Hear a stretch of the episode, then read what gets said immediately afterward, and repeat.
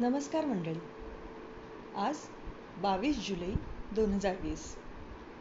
गुरुर्ब्रह्मा गुरुर्विष्णू गुरुर्देव महेश्वरा गुरु साक्षात परब्रह्म तस्मै श्री गुरवे नमहा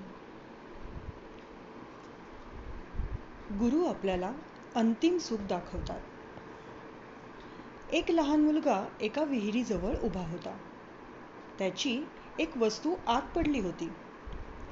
ती काढण्याकरता मी आत उडी मारतो असे तो म्हणू लागला.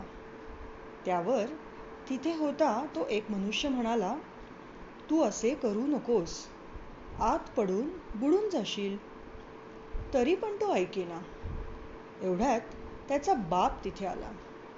त्यानेही मुलाला पुष्कळ सांगून पाहिले. पण तो ऐकेना. मग त्या मुलाला बापाने धाक दाखवून आणि मार देऊन घरात नेले. आता मुलाला मारले म्हणून तुम्ही बापाला दोष द्याल का? एकुलता एक मुलगा नवस करून झालेला. त्याला जाऊ दिले असते तर काय झाले असते? असे म्हणाल का? नाही ना. तर मग गुरु तरी काय करीत असतो? आपण विषय मागत असतो.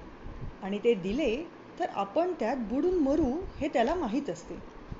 म्हणूनच तो आपल्याला त्यातून वाचविण्यासाठी चार गोष्टी सांगून पाहतो. आपण तेही न ऐकले तर तो आपत्ती वगैरे आणून धाक दाखवतो. आपण त्याबद्दल रडत असलो तरी तो आपल्याला त्यातून वर ओढीतच असतो. आपण तर चांगले शिकले सवरलेले. त्या मुलाप्रमाणे अज्ञान नसून चांगले वयस्कर तरी सुद्धा आपल्याला विषयात उडी घ्यावीशी वाटते.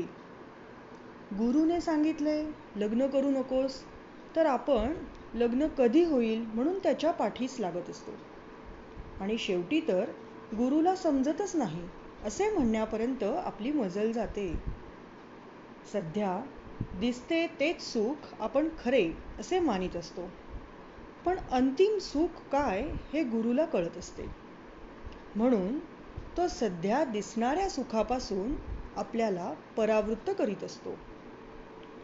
तेव्हा आपण गुरुवचनावर विश्वास ठेवून त्याच्या आज्ञेप्रमाणे वागणे हेच श्रेयस्कर आहे.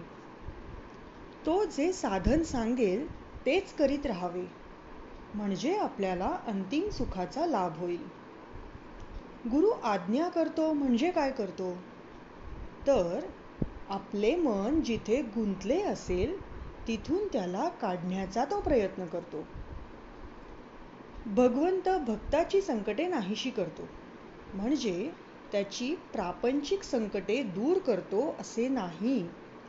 ती काय? सहज दूर करता येतात.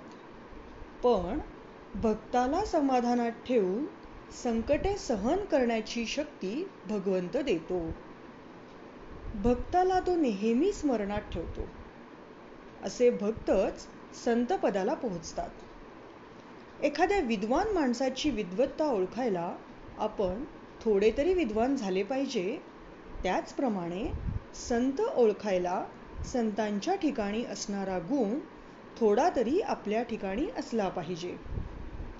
संतांचा मुख्य गुण म्हणजे ते भक्तीला चिकटलेले असतात. सत्पुरुषांचे बाहेरून वागण्याचे प्रकार त्या त्या देशकालमानाने निरनिराळे असतात. पण आतले भगवंताचे प्रेम मात्र सर्वांचे एकच असते. श्रीराम जय राम जय जय राम. प्रापंचिक जन विषय प्राप्तीसाठी झटतात पण विषय मागूनही जो देत नाही त्यापासून परावृत्त करतो तो संत. धन्यवाद.